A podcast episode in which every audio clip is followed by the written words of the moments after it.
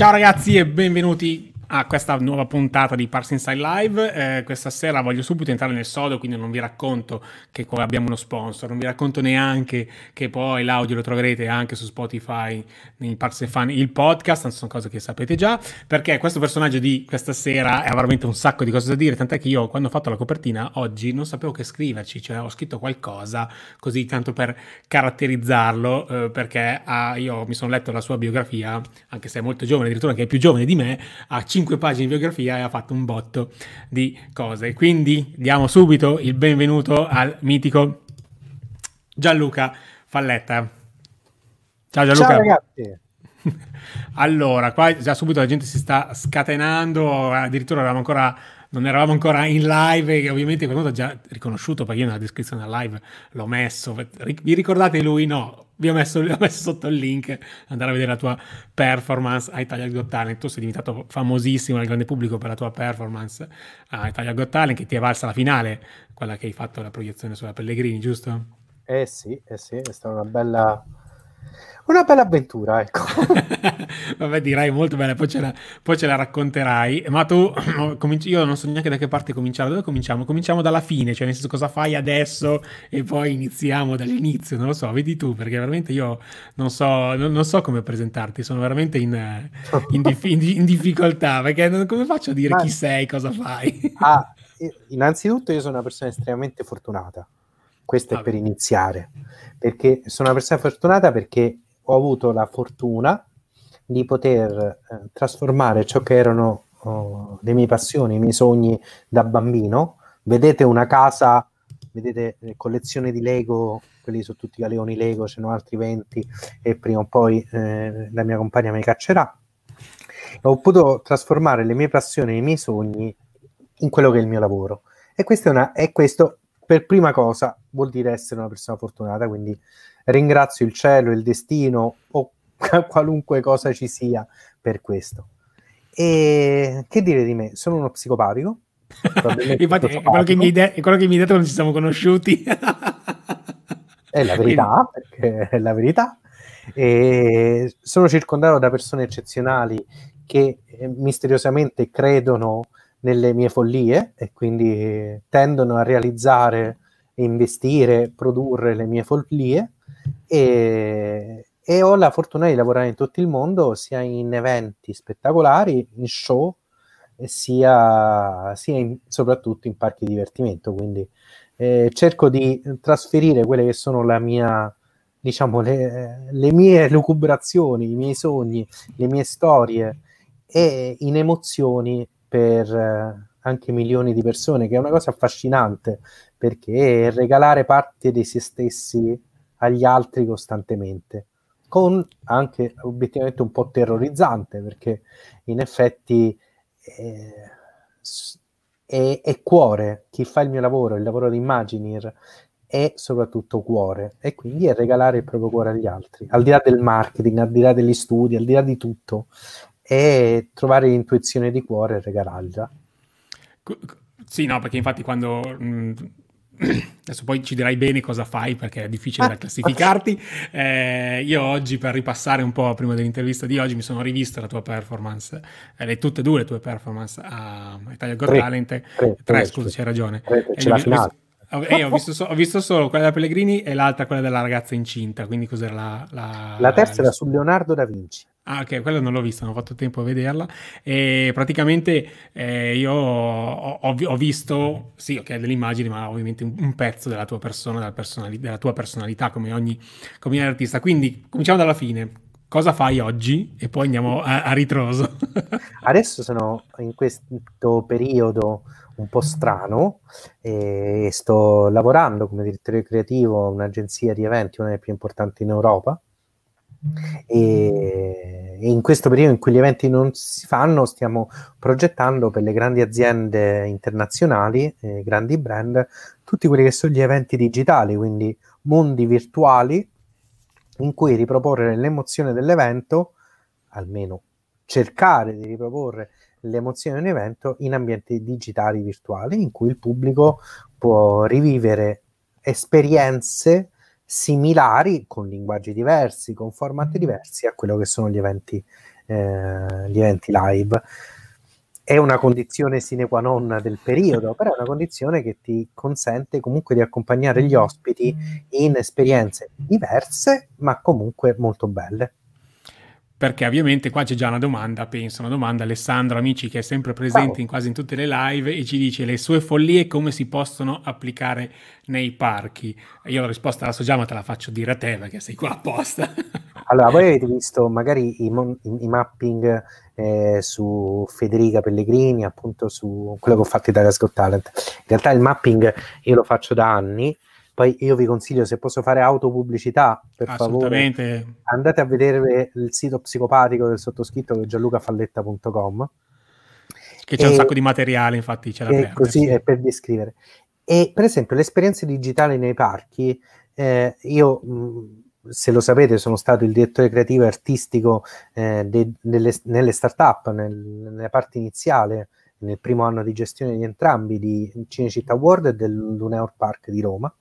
E soprattutto a Cinecittà World il mio fiore all'occhiello, la cosa che amo di più, è una cosa che si chiamava e che io chiamai Darkmare, e ora si chiama Inferno, che è un indoor coaster meraviglioso, che è totalmente mappato, in cui lo storytelling, senza ve lo faccio, però è molto, cioè, una cosa a cui tengo molto, però è molto appassionante. C'è un viaggio come novelli Dante, non so se si dica così in italiano, però novelli Dante Alighieri, più di uno, plurale, tra parentesi la I, appunto, dei gironi danteschi, in cui questo coaster, che poi ha una particolarità che non vi rivelo, che l'hai detto te, però che non vi rivelo perché era la sorpresa, gira appunto all'interno dell'inferno, e tutto l'inferno, tutte le anime, tutti i demoni, insomma tutta l'ambientazione è tutta mappata, quindi è un viaggio totale all'interno,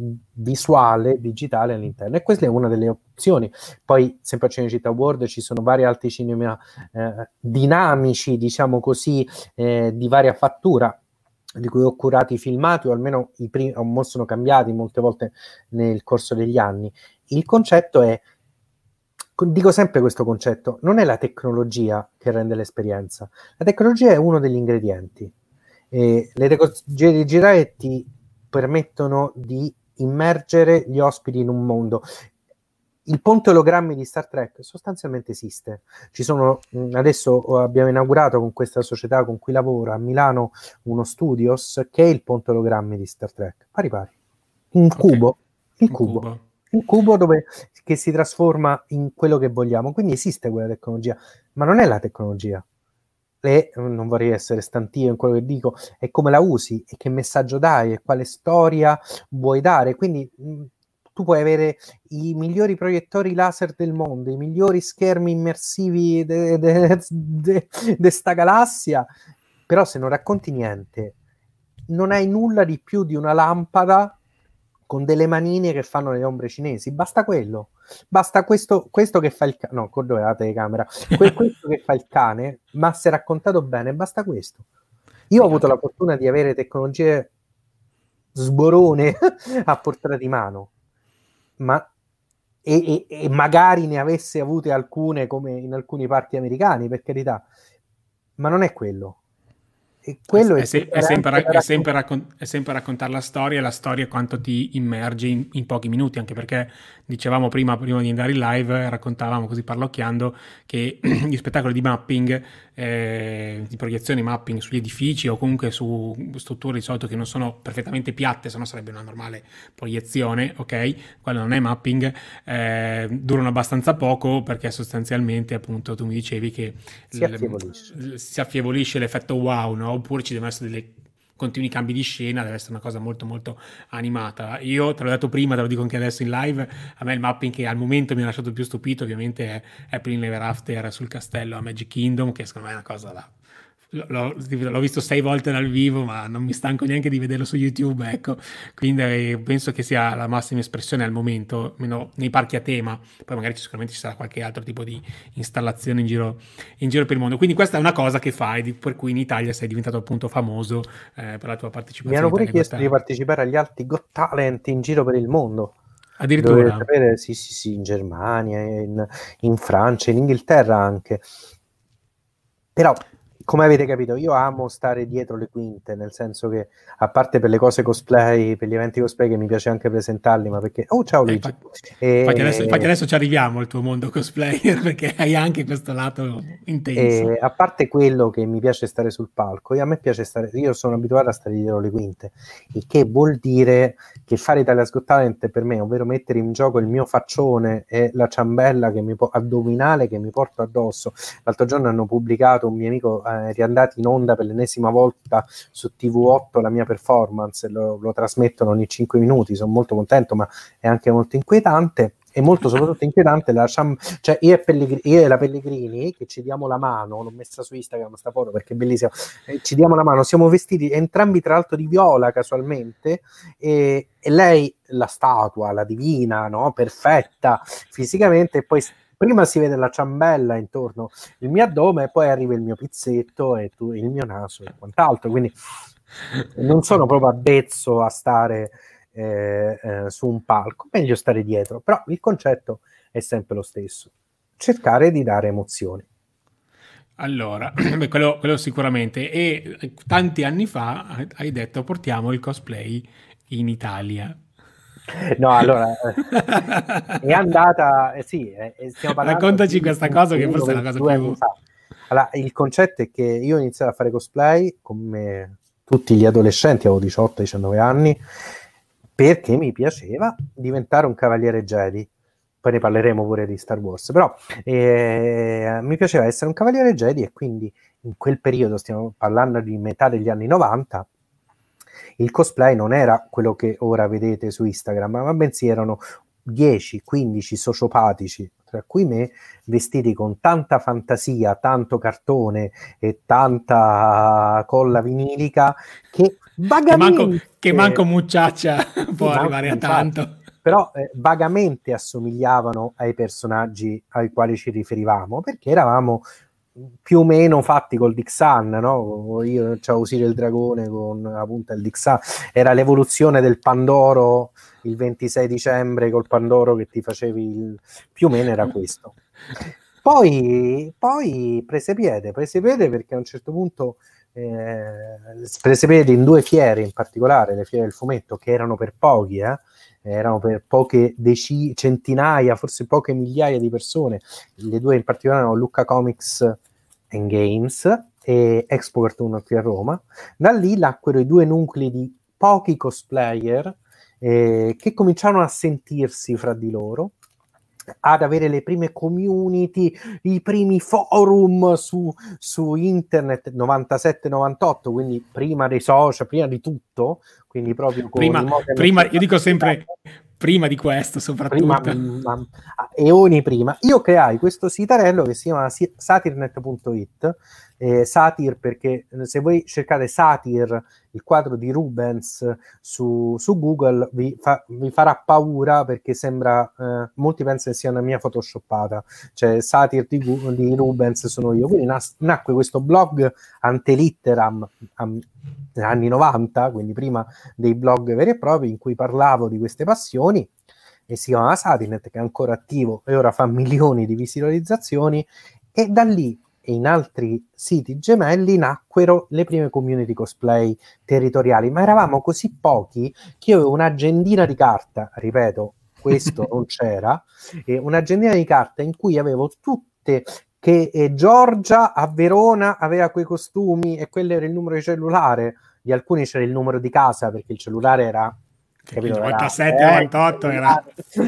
Capito? Eravamo così pochi che ci sentivamo costantemente e cominciavamo a gestire gli eventi. Poi successe sta cosa strana, perché Expo Cartoon vollero mettere l'ingresso, l'organizzatore di Expo Cartoon volle mettere l'ingresso gratuito per i cosplayer alla manifestazione, e questa fu un'idea geniale, perché così lui faceva entrare gratis i cosplay alla fiera del fumetto, che vi ripeto erano 2-3 mila persone, non 700.000 come Lucca Comics di oggi, poche persone, li facciamo entrare gratis, così loro fanno colore, voi, perché ero in mezzo a questa cosa, voi fate colore e gli altri e gli altri fruitori hanno animazione gratuita. Questa era l'idea dell'organizzatore, probabilmente.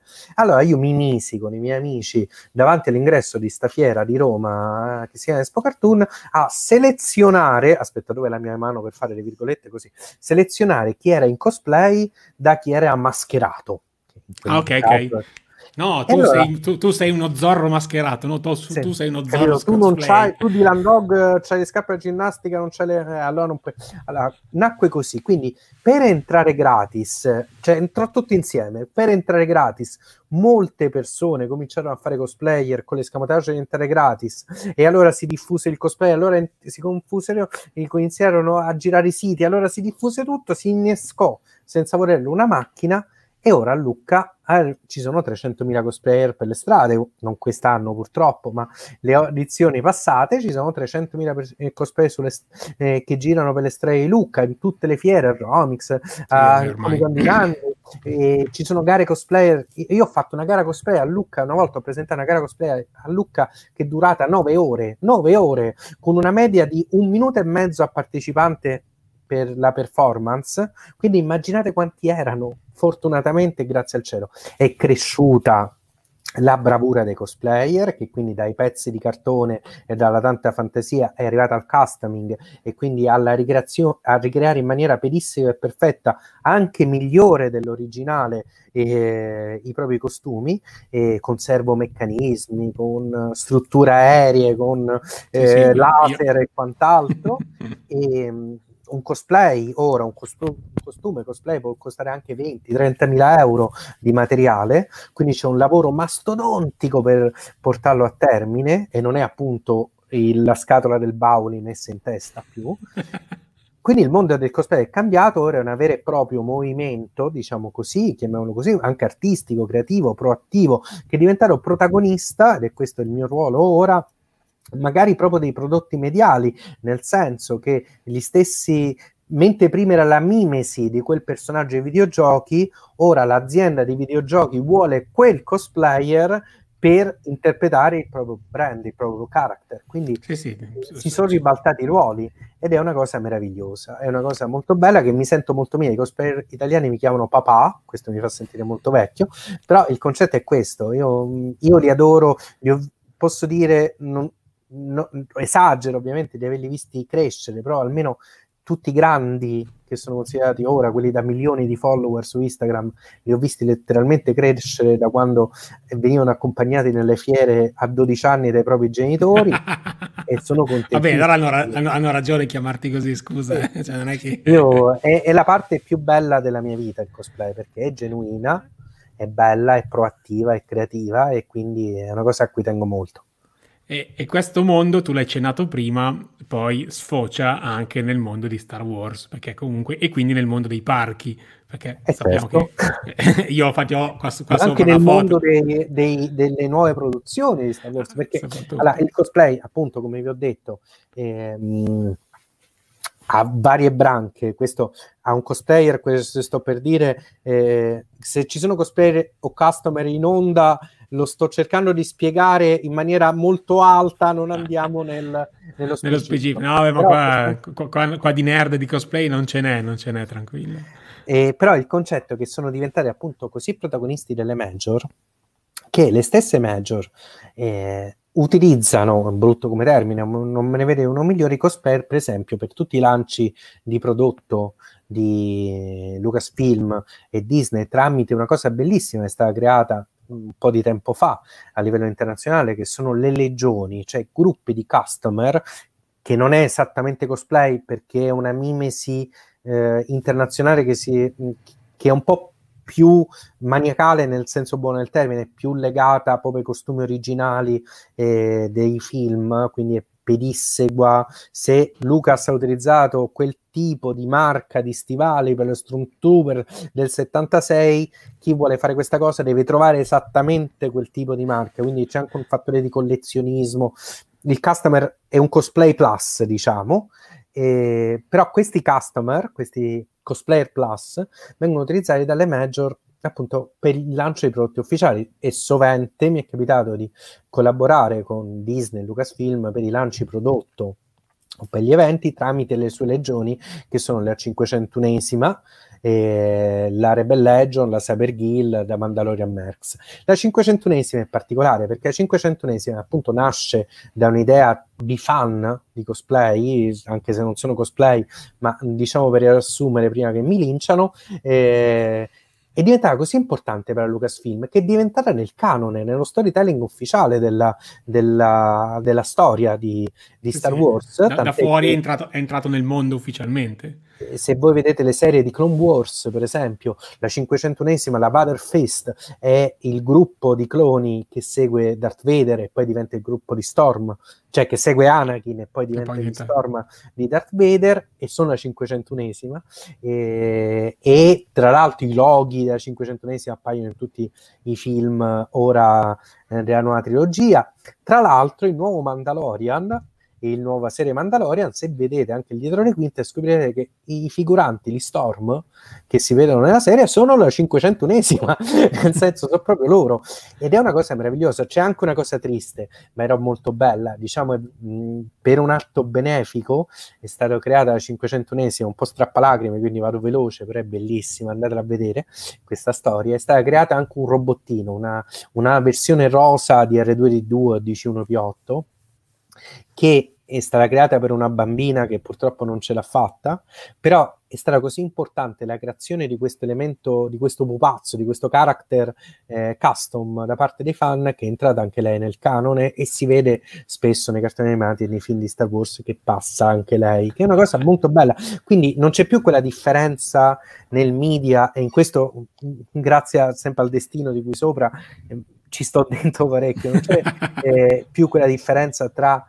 appassionato passivo, fruitore passivo e attivo. Media. Adesso l'appassionato è il media, è in una concezione cross mediale totale, entra a essere partecipe, attore partecipe della storia che lui ama, e questa è una cosa meravigliosa. E guarda, e io fluidifico, che, cioè, molte volte mi è successo nella mia carriera di fluidificare questi passaggi tra passioni e opportunità di lavoro, opportunità di professionalizzare la propria passione di decine e centinaia di persone, decine e centinaia di storie bellissime.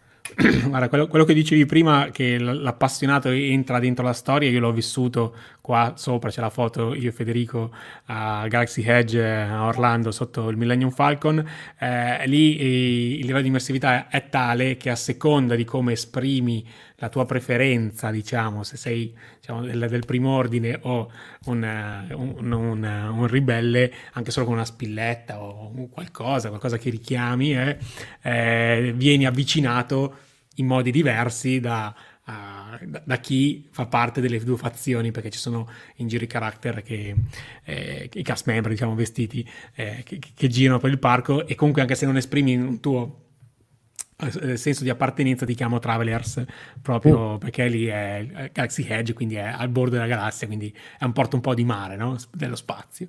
E quello che dici è vero, cioè, anche il mondo dei parchi sta cambiando questo lato, farti sentire non tanto solo dentro a un luogo, ma anche dentro alla storia di quel luogo, no?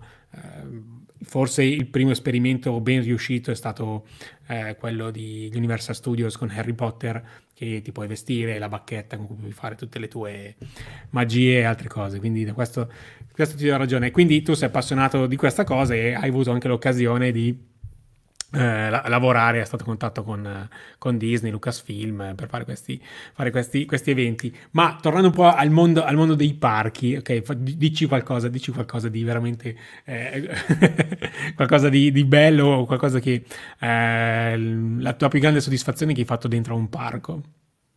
Guarda, la soddisfazione non dimmi quella che deve ancora arrivare, perché è troppo scontata. No, la soddisfazione. Allora, io ho avuto la fortuna, a parte creare appunto ride, experience, sound design anche per vari parchi in giro per il mondo.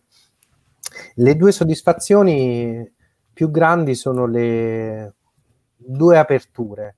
Perché là è stato un bagno di sangue falle, nel senso l'apertura di Cinecittà World e io vi consiglio, cercate proprio 14, cioè luglio 2014 apertura Cinecittà World, e ci sono io fisicamente che davanti ai cancelli chiusi di Cinecittà World faccio il discorso inaugurale e apro le porte, arriva questa bambina che taglia il nastro ed è la prima a entrare. Quando entra quella bambina poi si vede il ciccione qua presente che si gira di 180 gradi e sbotta a piangere.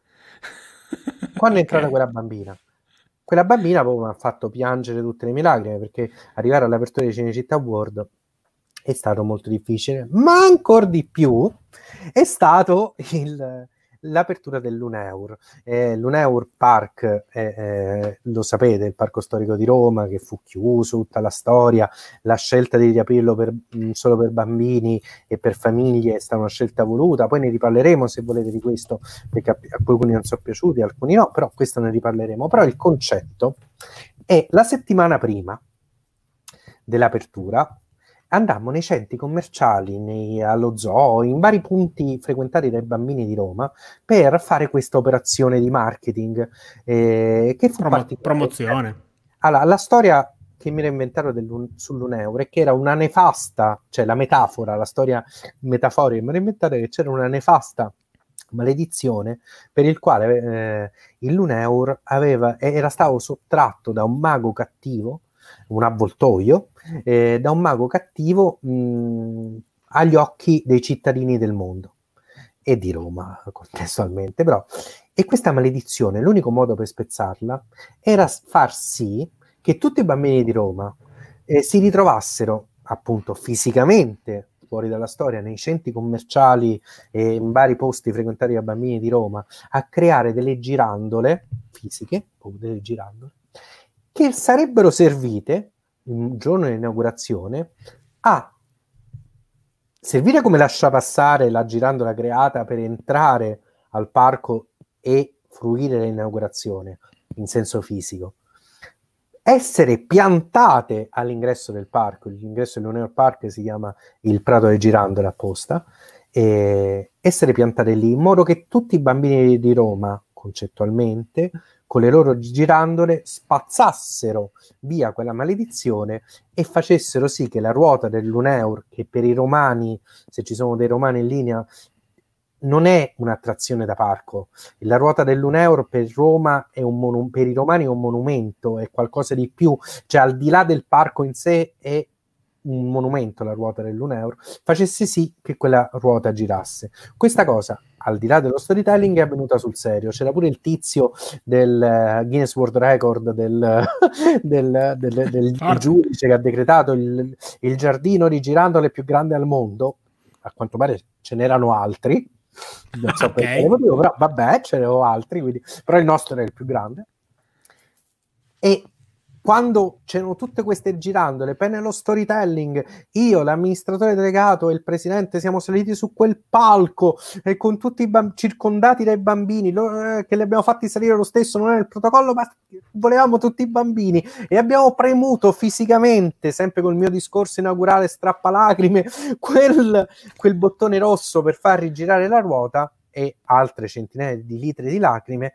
Beh sì, quello è stato un momento da parco, uno dei più belli della mia vita, perché abbiamo ridato a Roma il suo monumento. Può piacere o non piacere, può essere il format che i romani volevano o che alcuni non volevano perché volevano la vecchia, diciamo, il vecchio Luna Park, è una scelta, per carità, però quella scelta è stata fatta, e quel pulsante rosso e quelle lacrime e il mio speech, tra l'altro mi ero messo il cappotto del Dottor Who in quel caso perché mi sembrava coerente il concetto che mi mettessi un cappotto stile Dottor Who, e ha ridato vita a un monumento di Roma, e quello è stato uno dei momenti più belli della mia vita. Cioè, è sempre quello il concetto, è regalare emozioni, cioè non è, i momenti belli sono quelli in cui vedi, da persona che lavora in un parco, la gente è felice, perché quello vendi.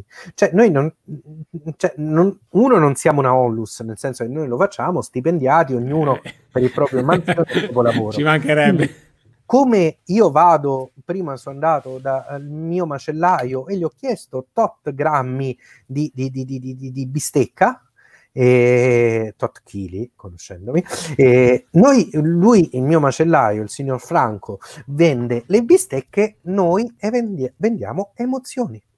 Quindi noi dobbiamo ricordarci, e questo lo dico anche ai livelli successivi al mio, cioè quelli appunto dei board, quelli degli investitori e quant'altro, che noi non dobbiamo mai dimenticarci che noi vendiamo emozione. Noi mangiamo la bistecca da Franco, io l'ho comprata grazie alle emozioni dei bambini, perché quello facciamo, noi regaliamo sogni ed emozioni, regaliamo luoghi che non esistono, non luoghi infatti, che devono essere uno switch dalla realtà che circonda. Devono portare per mano i nostri ospiti, indipendentemente dal target, indipendentemente se dal tipo di attrazione, indipendentemente da quello che è il parco, basta che è fatto bene.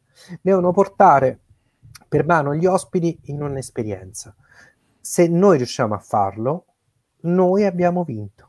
Infatti, quello che dico sempre io è: pensate quanto ingegno ci vuole per farvi staccare il cervello in un posto fisico che sostanzialmente non esiste, non è l'ora e mezza del cinema, che comunque il cinema fa parte anche un po' di questo mondo, ovviamente, dei parchi a tema, però essere dentro a un film, cioè a un pezzo di parco che ti ricorda di essere dentro un film, dicevamo prima, penso che sia molto di più che stare su una poltrona e guardare un film.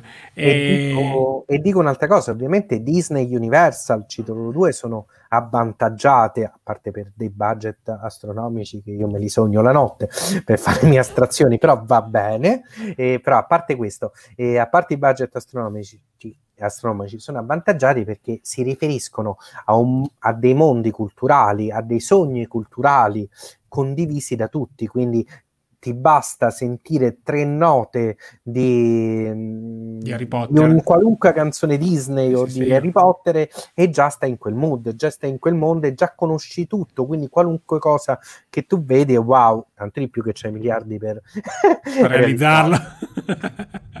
E questo non per cioè, il bello è creare mondi che non esistono, cioè nel senso è fare quella scommessa con gli ospiti. Ok, vai a Disney per vedere i character Disney, il mondo Disney, il castello Disney, cose che tu sai che stai andando a vedere.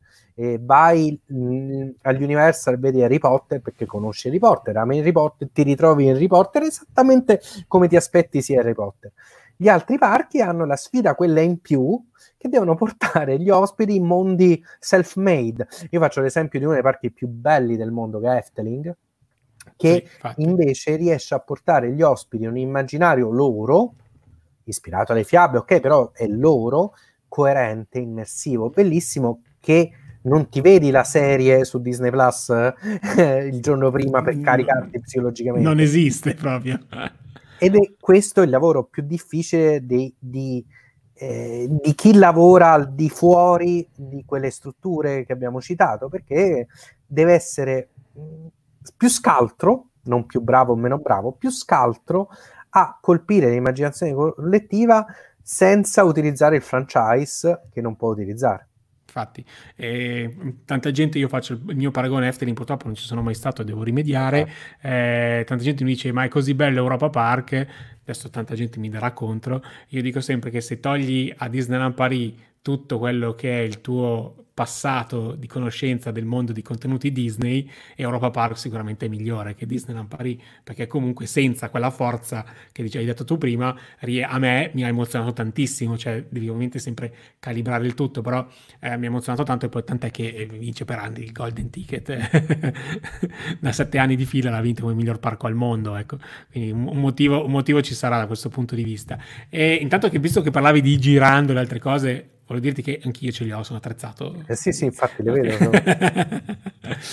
Volevo invece chiederti questo, abbiamo parlato appunto della tua cosa, emozione più grande, e quindi tu hai girato un po' di parchi, hai collaborato con tantissimi parchi italiani e esteri, hai girato un po' per tutte le tue varie sfaccettature professionali che hai, quindi che dovessi dare un consiglio a un parco, non dico un parco italiano in specifico, però al mondo dei parchi italiani, per fare forse quel salto di qualità, secondo me, che manca rispetto almeno alla concorrenza europea, cosa diresti?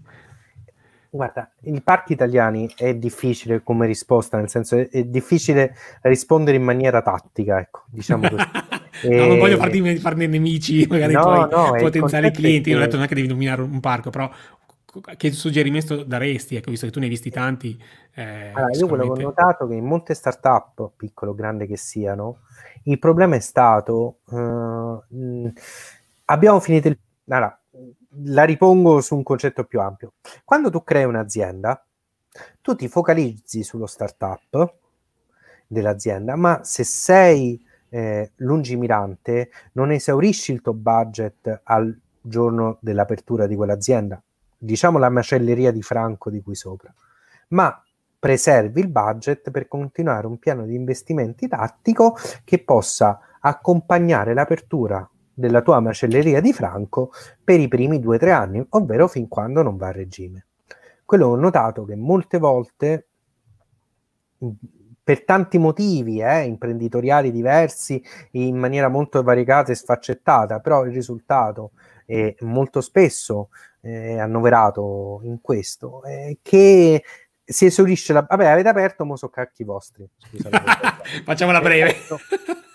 Che si esaurisce l'interesse proattivo nel momento dell'apertura, invece no, perché un parco, per quanto tu lo progetti bene, a parte a livello creativo di storytelling, ma a livello proprio di entrate, uscite, logistico, marketing, qualcosa, per quanto tu lo pensi bene prima, tu il primo anno devi correggere il tiro 10.000 volte perché effettivamente riscontri col pubblico reale e con le sue esigenze reali, quindi quello che era prima erano lucubrazioni più o meno giuste, poi le devi invece modificare sul campo. Performare sul campo, quindi non puoi ritrovarti chi lo deve testare poi senza gli strumenti effettivi per potersi migliorare, perché si capisce qual è il problema, ma poi se non si ha la possibilità di trovare la soluzione, si arriva in un cul-de-sac in cui quella soluzione diventa una cosa cancerogena che fa male al parco. Quindi io quello che ho notato è che molte volte gli investimenti non sono proattivi per accompagnare le aziende. Vi ripeto, vale per tutte le aziende, secondo me, non solo per i parchi. Uno slancio più lungo. E invece questo sotto il livello finanziario, sotto il livello creativo invece, o comunque creativo inteso di immersività, come dicevamo prima, oppure perché ti faccio questa domanda perché tanti miei follower tutte le volte dicono ma ci vorrebbe un coaster in più, ci vorrebbe un mega coaster. Io dico sempre, nella mia piccola ignoranza, ragazzi, guardate che le migliori esperienze che io ho vissuto non sono mai state su un coaster da 20 milioni di euro, di dollari, forse a parte il motocoaster di Hagrid all'Adventure quest'estate, ma è costato 300 milioni di dollari, ecco, sono cose che noi ci possiamo solo, appunto come dicevi tu prima, sognare. Forse le esperienze più belle io non le ho vissute su un coaster, quindi faccio questa domanda per dire, a livello creativo cosa, non dico l'attrazione che faresti, ma comunque non so, il fil rouge, il pensiero che forse dovrebbero seguire di più, ecco. Seguire una strada. Allora, questo vale per tutte le aziende, non solo per i parchi. Quando alcuni la dicono che sia di Cartesio, alcuni di Jim Morrison, quindi non sono ben sicuro di chi sia sta frase che sto per citare. No, però so già dove andare. Il concetto è che quando tu intraprendi una strada, la segui fino alla fine come se fosse quella giusta. Nel senso che ci sono 2 modi di correggere il tiro, un modo buono e un modo stupido. Il modo buono è quello di appunto imparare all'esperienza, quello che dicevamo prima, dell'effettivo contatto con il pubblico, quindi migliorare un prodotto per farlo arrivare nella maniera proficua. Dall'alto cambiarlo prima di poterlo testare, cioè prima di averlo testato abbastanza con il pubblico e avere una prescia di dover cambiare e stravolgere qualcosa per un giudizio personale, oppure per un giudizio non effettivamente avvallato dal pubblico, oppure per motivi ci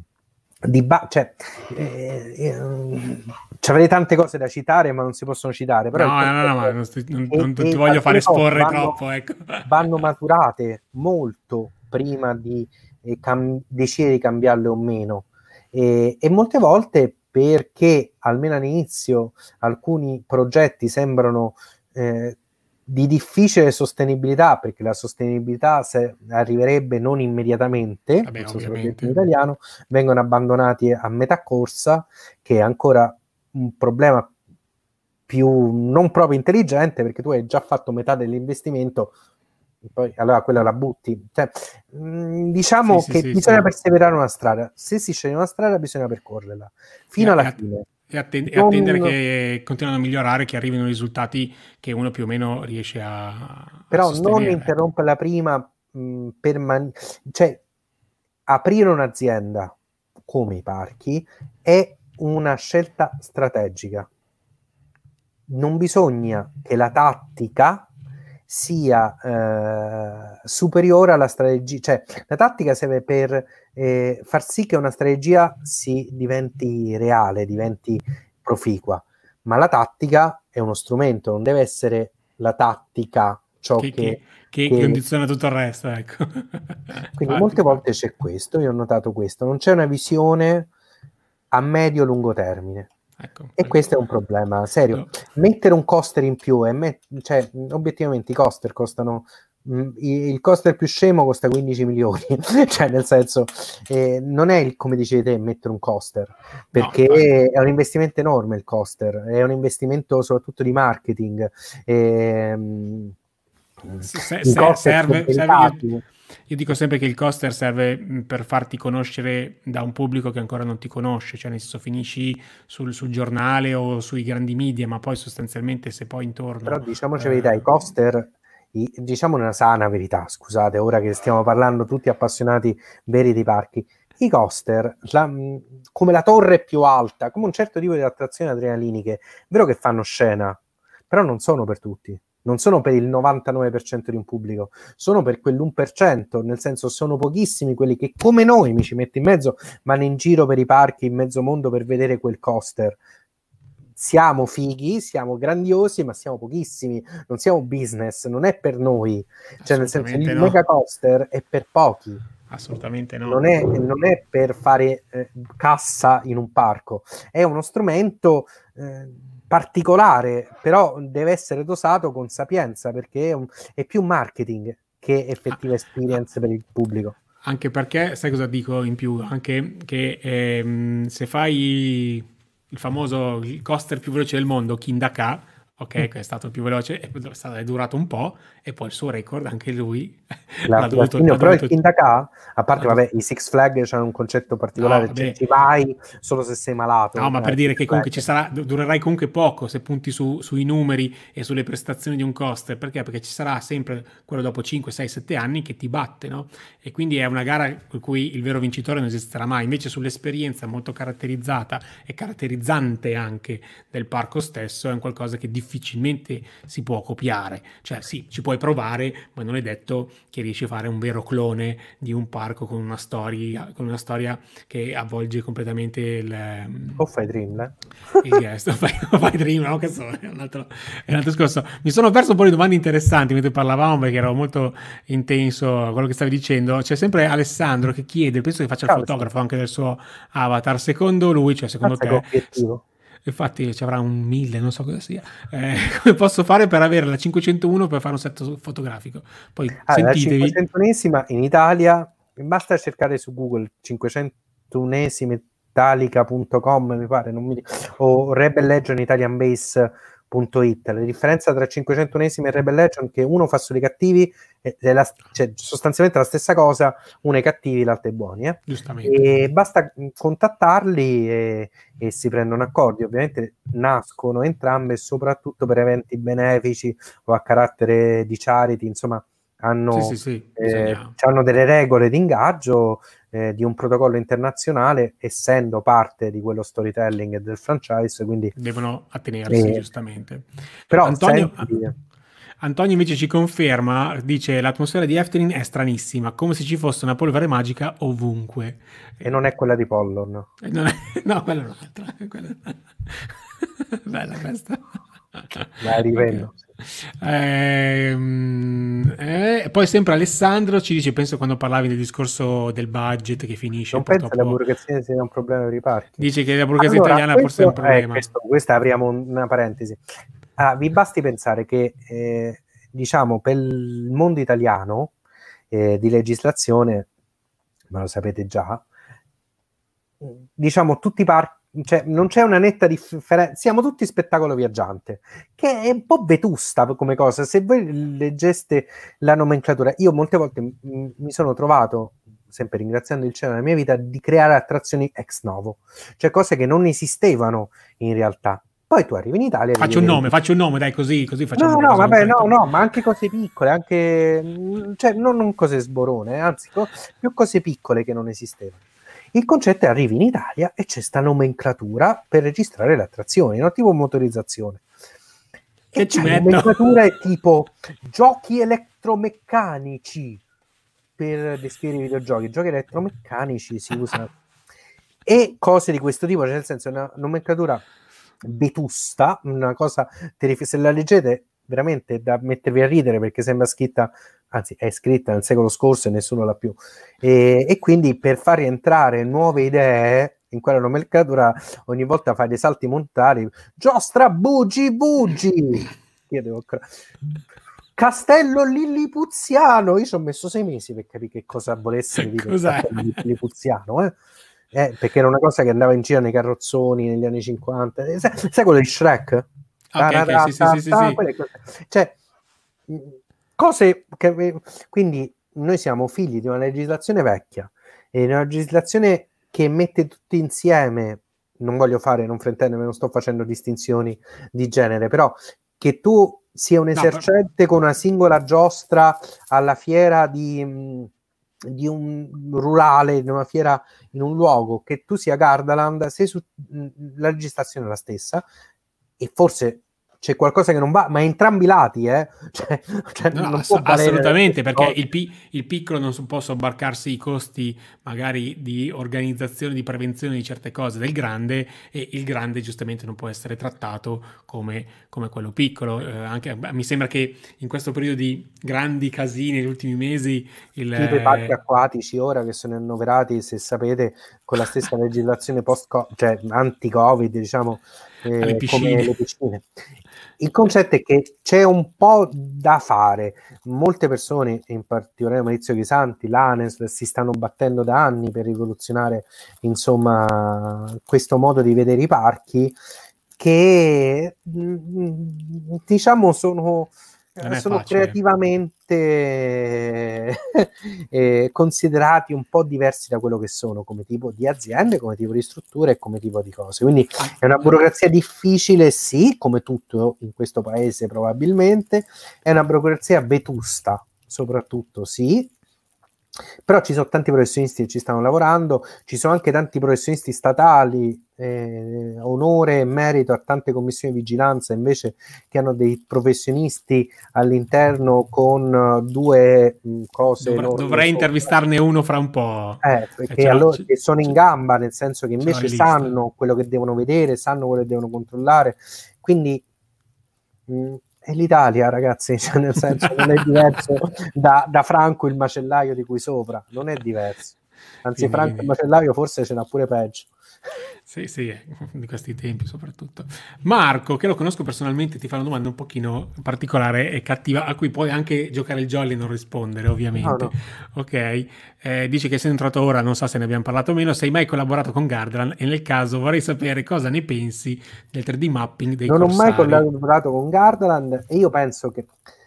Allora, il mapping, sfatiamo questo mito del mapping. Il mapping, dai, facciamo 10 minuti nerd sul mapping, dai. No, il mapping è una delle cose utilizzate da sempre nel mondo dei parchi, da Disneyland, no? Lo dicevamo prima, dalle Haunted di Disney veniva usato insieme al Pepperghost come la faccia di Madame Leota, quella che c'è dentro la Haunted Mansion, è un primo esperimento, diciamo così.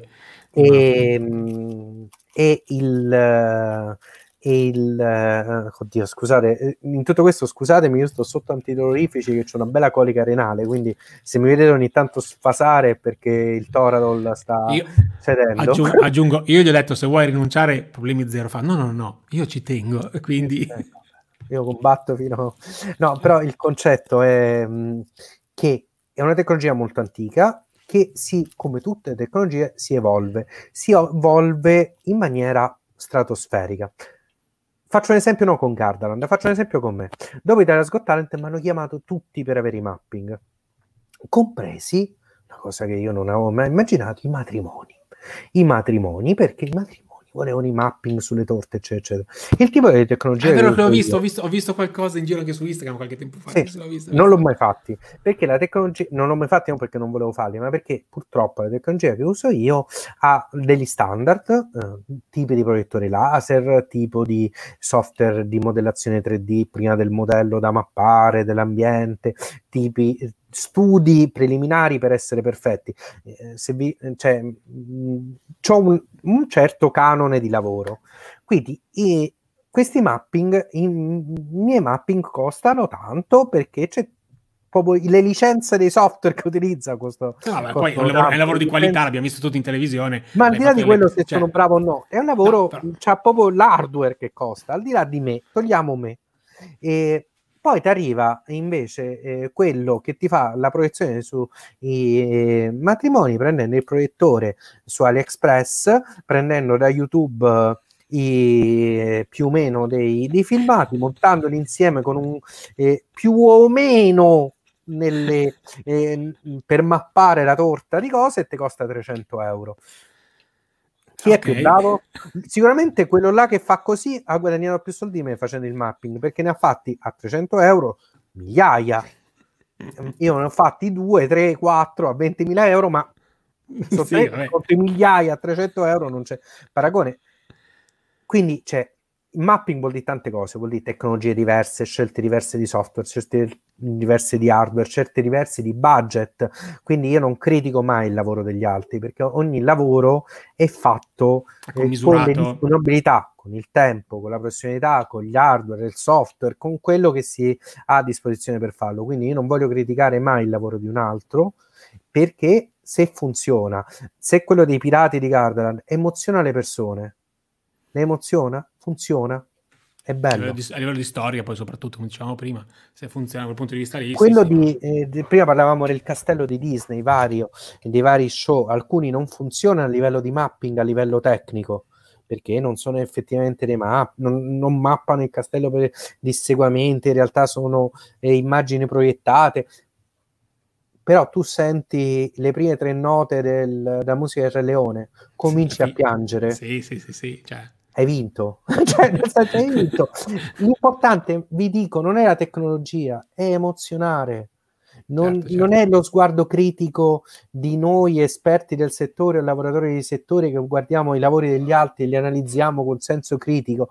No, noi ci dobbiamo ricordare che noi lavoriamo per i bambini. Se quei bambini fanno wow, se quella lacrimuccia scende, può essere pure un lavoro tecnicamente di schifo, ma se funziona e se quel bambino ha pianto, è giusto, è perfetto. Perché oppure il bambino dentro l'adulto ha pianto anche. O il bambino dentro l'adulto, capito? Il bambino dentro l'adulto non sa se quello è un proiettore laser che ti dà quel che costa 96.000 euro di quella marca, della Christie, che costa 96.000 euro, o un proiettore da 300 euro. Non lo sa, non gliene frega niente, non gliene fregherà mai niente. Si è emozionato, poi l'unica volta che è andato in quel parco X e ha visto quello show Y, si è emozionato, allora funziona. Anch'io a volte mi trovo con altri miei, diciamo, colleghi a fare le pulci su certe scelte anche di marketing o comunque di artistiche in certi parchi, però poi ci diciamo, cacchio, siamo qua, è pieno. Qualcosa non quadra se ragioniamo così noi. Poi certo, ovvio che l'appassionato e quello che è dentro in un mondo vede sempre, cacchio, sta cosa potevano farla meglio, però bisogna sempre capire appunto anche che cosa c'è dietro, di conoscere tutto il panorama, il budget, l'amico, quanto deve durare questa cosa. Magari l'hanno fatta perché fra 3 anni devono prenderla e buttarla via, è ovvio che non spendono magari milioni di euro. Catwoman, che non è una mia iscritta, penso, su YouTube, questo parco che fine al mondo è perché Ci chiede appunto qual è il parco, penso tuo, perché la mia risposta i ragazzi la sanno già, e per me è questo, mi spiace dirlo, ok? Ecco. Epcot per me secondo me è il migliore, ma perché mi ha emozionato tanto, quindi come dicevamo prima è sempre l'emozione che conta, non tanto quello che c'è dentro. Poi qual è il tuo parco preferito al mondo e qual è la giostra che, vabbè, spero che abbia sbagliato, si scrive attrazione, preferita da quelle fatte da te? No, lo sai che l'ho chiamato all'Uneur, so giostre. Ok, che lo so, però se il Pirati di Garda non me la può chiamare giostra, ecco. No, ma non è, cioè, la gente le chiama giostre, va bene anche giostre. No, lo so. Sono esperienze meccaniche volte ad emozionare. Giostre, però la nomenclatura degli anni 20 che fatte da me è Inferno, sì, quello che ora si chiama Inferno e Darkmare è sicuramente quella che amo di più. Tra quelle che ho fatto io, poi ovviamente c'è Altair che è una sboronata di Intamin, però sicuramente l'Inferno, Darkmare, il mio parco preferito al mondo, boh, non saprei, nel senso che ogni... domani mattina ti dicono ok, qua c'è il biglietto, vai in quel posto dove vuoi tu, dove andresti? Bah, preferito al mondo ti direi Disneyland Paris. Ma Disneyland Paris non perché è il mio preferito, non perché è il più figo, perché allora, vi racconto sta cosa, no? Okay. A 17-18 anni, no? Io facevo il liceo classico, quindi terzo liceo, l'ultimo anno di liceo, no? Gita a Parigi. Gita a Parigi, voi dovete sapere che i miei genitori mi portavano per vari motivi, stavamo sempre a Parigi con i miei genitori, però per motivi di lavoro, però io stavo sostanzialmente, sono cresciuto in un albergo a Parigi. Okay. Penso, Parigi poteva essere, capito, qualunque popolo, pure cani cattivi, però era Parigi, e non ero mai stato a Disneyland, però sostanzialmente invece di Parigi conoscevo tutti i monumenti, tutte le cose, perché quando ero piccolo ci andavo. Quindi gira ai 18 anni al liceo, al museo d'Orsay, sì, l'ho visto 3 settimane fa, perché non c'avevo nulla da fare, no? Okay. Museo Louvre, sì, ci vuole una giornata, sì, l'ho visto, lo amo tantissimo, ma sono stato 10 giorni fa, insomma feci sega, si dice a Roma bigiare la scuola, a Roma si dice fare sega, e feci sega, non ci andava, cioè, a un certo punto sparito, sparito, incosciente, cretino, deficiente, presi il trenino, la RERA, e 17enne sei andato a Disneyland Paris. E non c'ero mai stato in vita mia, andai a Disneyland Paris da solo, okay, soletto, capito, così proprio stupido, proprio idiota, andai a Disneyland Paris e tornai felicissimo.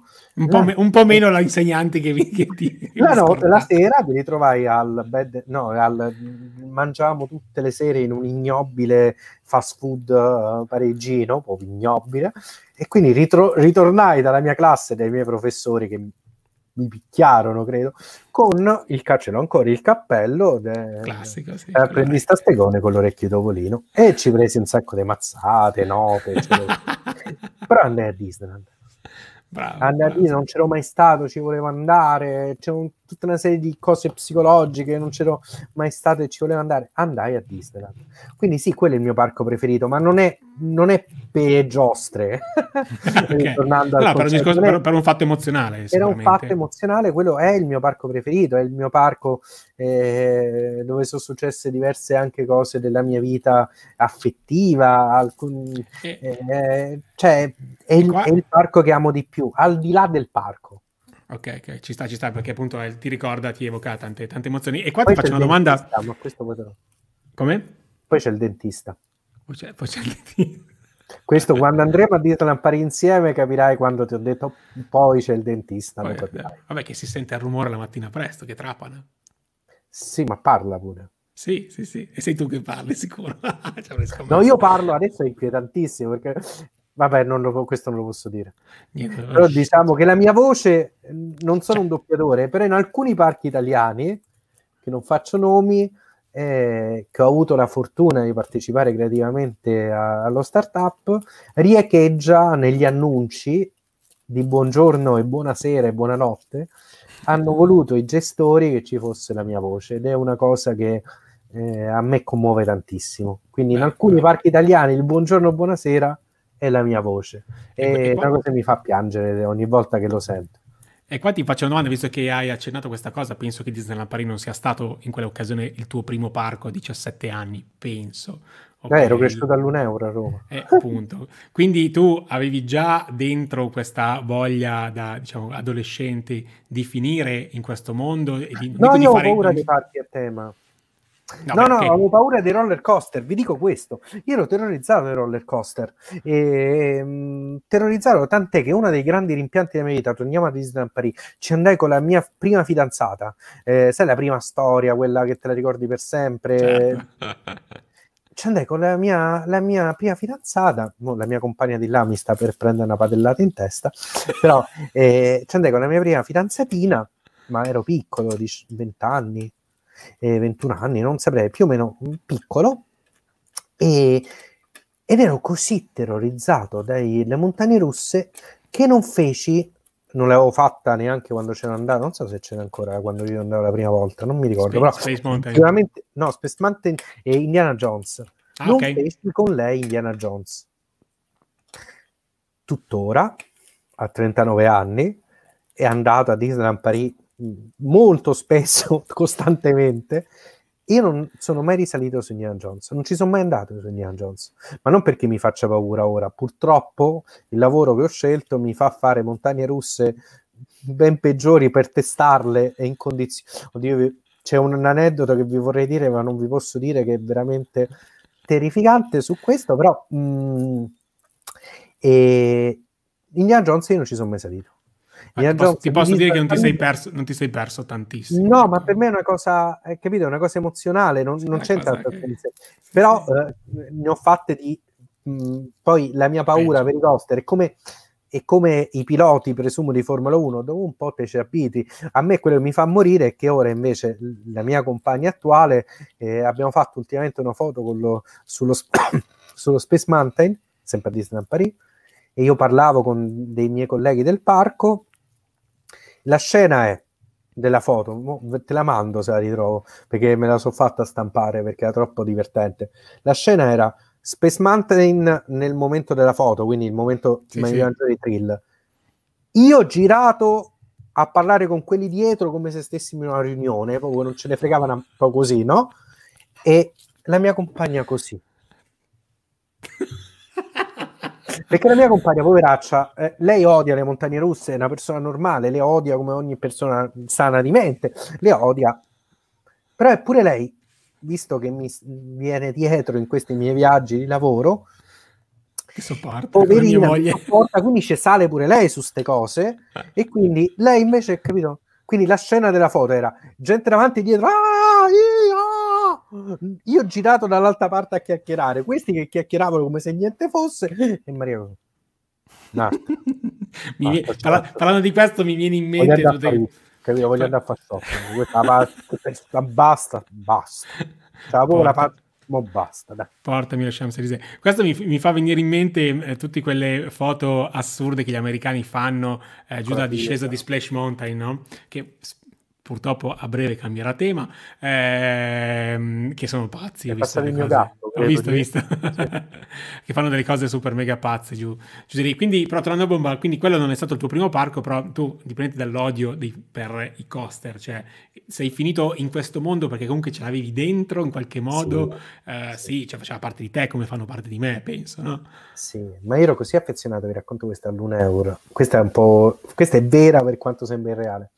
Ero così affezionato all'1 euro perché ci andavamo ogni domenica con mio padre, e che poi non c'è stato più mio padre, quindi c'era parecchia affezione all'1 euro, che cominciai a sognarlo.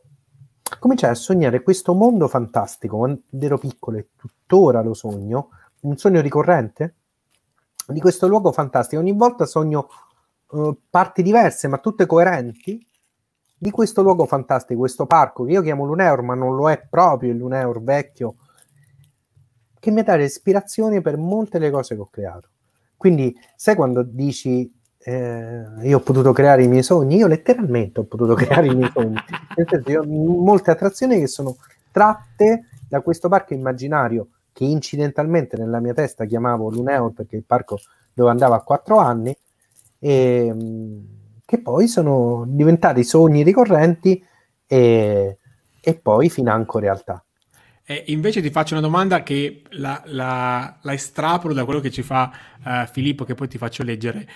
Invece qual è il lavoro inteso di mapping, o comunque di quello che entra nella tua macrosfera, nelle tue competenze nei parchi, che hai visto e hai detto cacchio, quella roba lì l'avrei voluta fare io?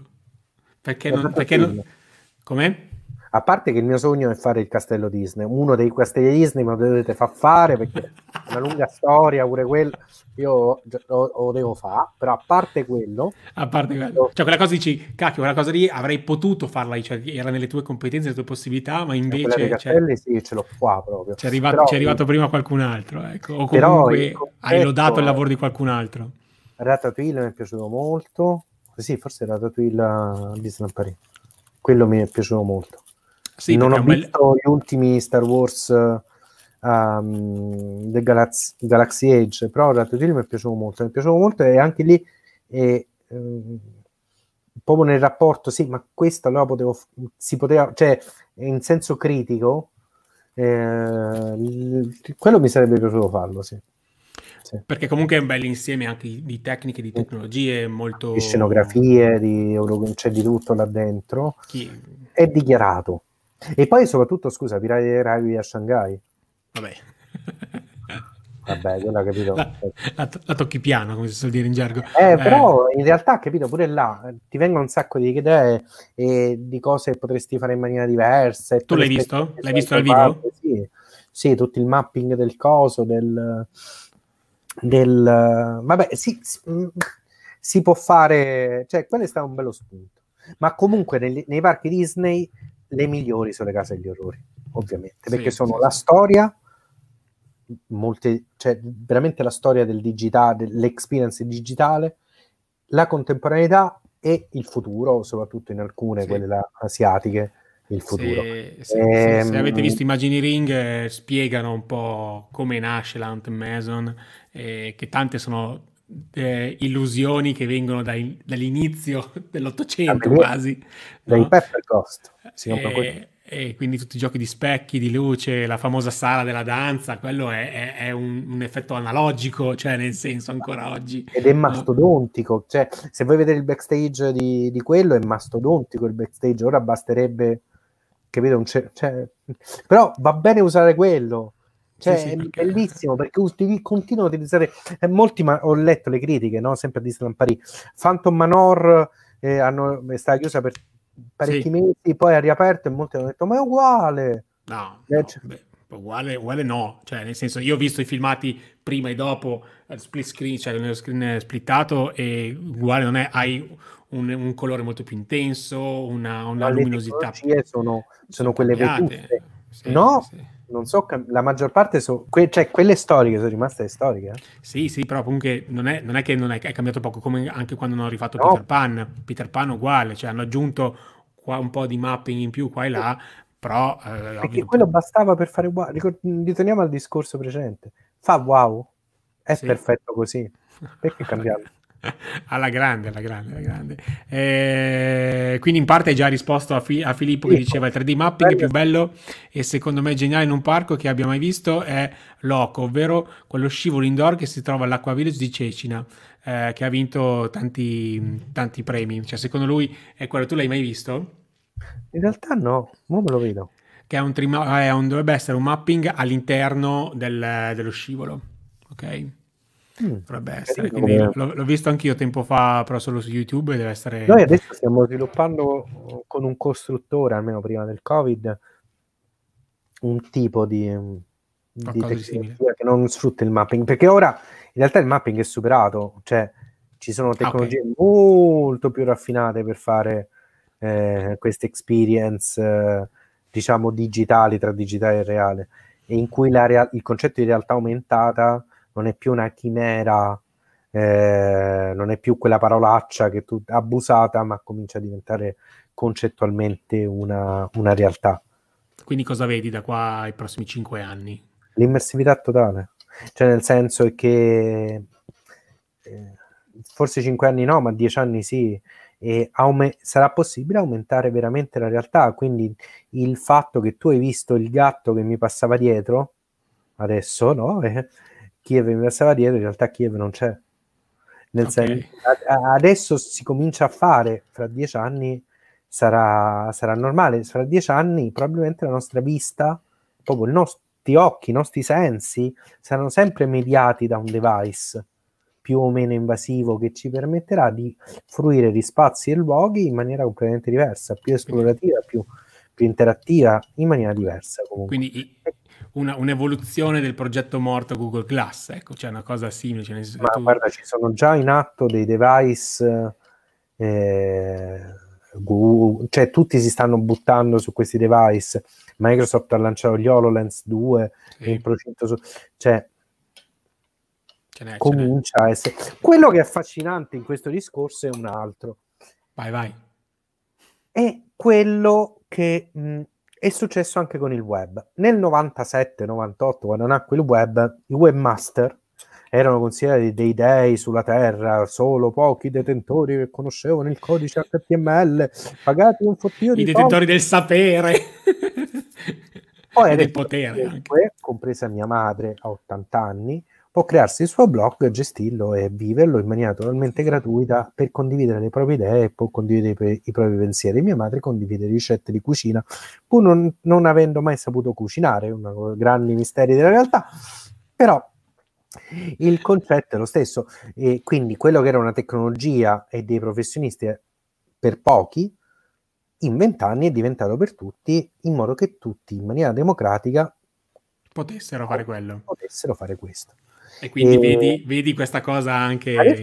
Questa è una cosa affascinante, perché mentre prima per fare l'animazione, le cose, cioè tutte queste cose bellissime che avete visto che ho fatto, che hanno fatto colleghi, ci volevano programmi delle fighissime, After Effects, taccia, quella, devi essere schillato con la tastiera, con tutti i tasti colorati che non ci capivi, contro X1 26, cioè devi essere, capito, schillatissimo. Ora basta questo affare, ti scarichi le applicazioni e ci puoi fare la qualunque, puoi scaricarti i giochi che creano videogiochi, che quindi sfrutta, ci sono adesso, stanno uscendo le cose magnifiche per la nuova generazione di la next gen di console casalinghe, che permetteranno agli utenti di creare i propri mondi e farli giocare ad altri utenti. Quindi si crea quel divario ancora di più tra professionismo e amatorialità, che è stato invece proattivo di una democrazia tecnologica che ci pervade, che ovviamente sì. Dovrebbe essere tutelata di più, dovrebbe essere ovvio. Che non facciamo adesso in questa sede, ma che sappiamo tutti. Quindi tutto questo che per ora è di qualche professionista, fra qualche anno sarà di decine, e fra 10 anni, quando la tecnologia della realtà aumentata sarà disponibile, tutti potranno creare contenuti per questo, che è una cosa meravigliosa. Quindi la creatività che diventa non per pochi sociopatici, ma sia a fruizione che a creazione di tutti, che secondo me è una cosa meravigliosa, che non toglie lavoro a noi, ma invece lo espande, perché e spunti e voler. Lo sai qual è la morte di un creativo? La morte di un creativo, chi fa il mio lavoro dura poco. Noi siamo come i calciatori, perché a un certo punto della carriera facciamo la cosa peggiore che possiamo fare, diventiamo autoreferenziali, ci crediamo sto cavolo, invecchiando ci crediamo sempre sto cavolo, quindi quello che facciamo è quello giusto, perché è quello giusto infuso da Dio, non perché lo è in realtà, e quindi noi moriamo, la nostra creatività moriamo a scadenza, perché facciamo le cose non per noi stessi e non per gli altri. Oppure è come lo scrittore che vive perché ha fatto un bestseller, ok, e vive sempre raccontando la vita di quello, quando ha fatto il primo. È la morte di tutti noi. Morte di tutti noi. Se non ci mettiamo veramente insieme, non contro, insieme costantemente ai ragazzini che invecchieranno anche loro, e ci saranno e impariamo, capiamo, sperimentiamo soprattutto. Ci prendiamo trambate perché sono più bravi di noi, ma là capiamo e là cerchiamo la fine della nostra carriera ideale, e trasmettere il metodo, non le conoscenze, ma il metodo con come creare, non cose, cioè il metodo mentale è come insegnare il greco al liceo classico, è completamente inutile, però ti crea quel metodo di studio, di apprendimento, cioè noi invecchiando dobbiamo trasmettere questo a queste nuove generazioni, cercando di prendere invece in scambio da loro quella creatività che ci sconquassa. Voi avete mai aperto TikTok? Lasciamo stare. No, ma no, invece è quello. Noi dovremmo imparare da TikTok, non denigrarlo. No, ma infatti io dico solo che non lo capisco, però ce l'ho lì, ce l'ho aperto. Però sono loro i nostri utenti, sono loro le generazioni che vengono a fruire delle cose che noi facciamo e che poi ci sostituiranno. Quindi se ora noi vogliamo essere upgrade per loro e non farli annoiare, dobbiamo parlare quel linguaggio lì. E quando smetteremo di poterlo fare perché saremo ormai cretini e anziani, allora dobbiamo dire basta e magari aiutare quei giovani a solo a passare, non il come si fa, ma il come prepararsi a farlo, ecco. Sì, perché poi le cose cambiano, non è che c'è un metodo univoco. Sto diventando saggio, sono proprio vero. Allora, il mitico Alessandro ci saluta, che deve andare a dormire adesso un po', fra un po' stacchiamo anche noi. C'è qualcuno che chiedeva, appunto, sempre Alessandro, la domanda precedente, se ci sono anche altri effetti, oltre che visivi, anche olfattivi. Sì, ormai l'odorama in tante attrazioni è presente da anni. Sì, infatti Marco risponde. La cosa più... Ah, ecco, lo sapete qual è l'effetto speciale più figo della storia? Tornando agli effetti delle case degli orrori, tu puoi avere la casa degli orrori più figa del mondo, con 1000 mapping e scenografie che cambiano, attori con i costumi che costano 30.000 euro l'uno, ma la cosa che farà più paura agli ospiti dentro una casa degli orrori è una cacchiolina di piuma dietro l'orecchio. Là li fai morire per la paura. Costo 0 euro. Puoi inventarti la qualunque, capito? Puoi avere tutto il budget del mondo, puoi inventarti la storia più tetra e più terrificante, ma se tu li fai dietro l'orecchio è finita.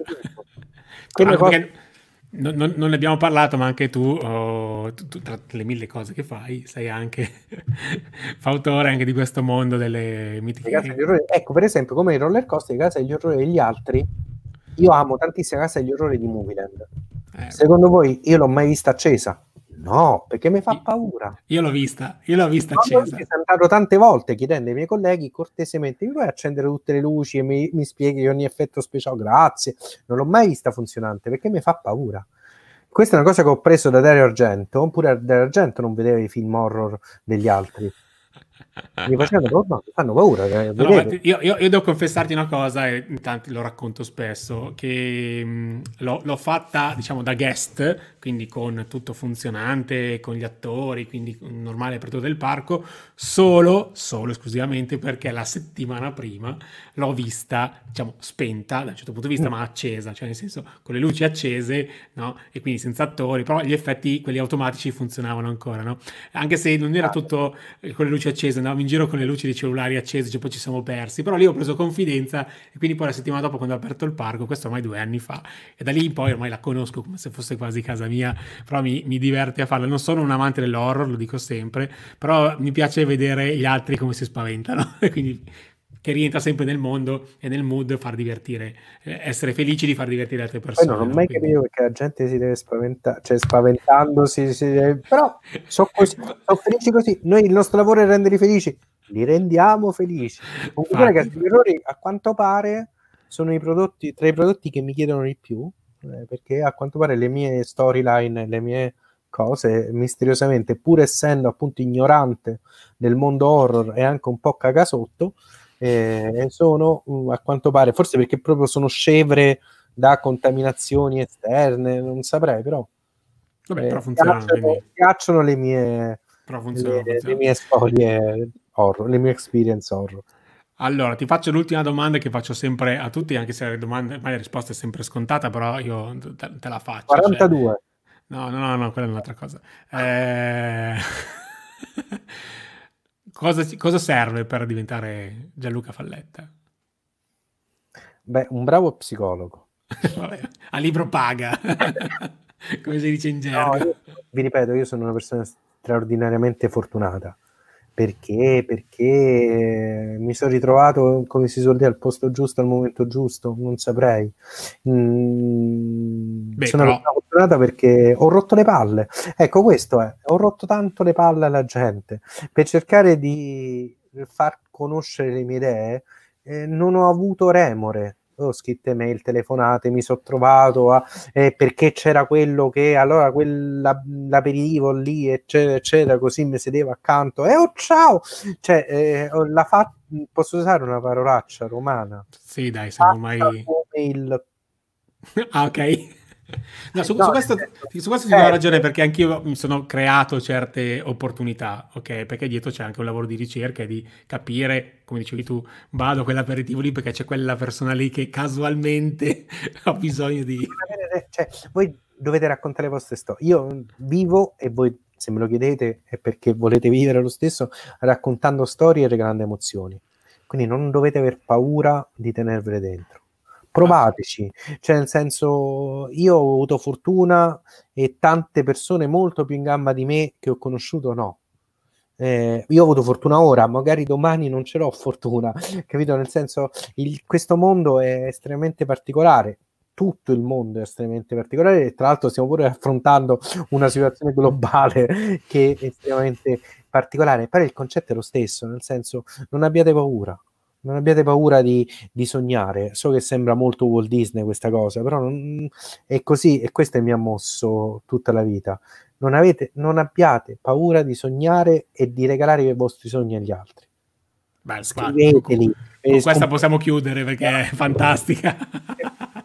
Cioè, esprimetevi e non abbiate paura di farlo. Io ho fatto così e mi è andata bene. Non è la strada più ortodossa, però...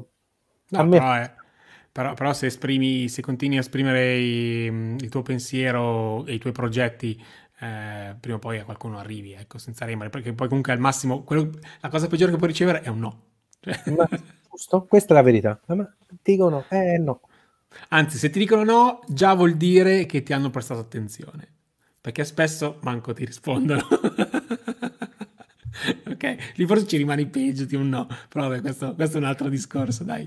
Allora Gianluca, è stato bellissimo, soprattutto averti conosciuto di più, anche se bisognerebbe parlare delle settimane, non delle ore con te, perché ripeto, fai un sacco di cose. Io vi ricordo di andare a, se volete sapere di più, e ce n'è da leggere e da vedere sul suo sito, che è gianlucafalletta.com, giusto?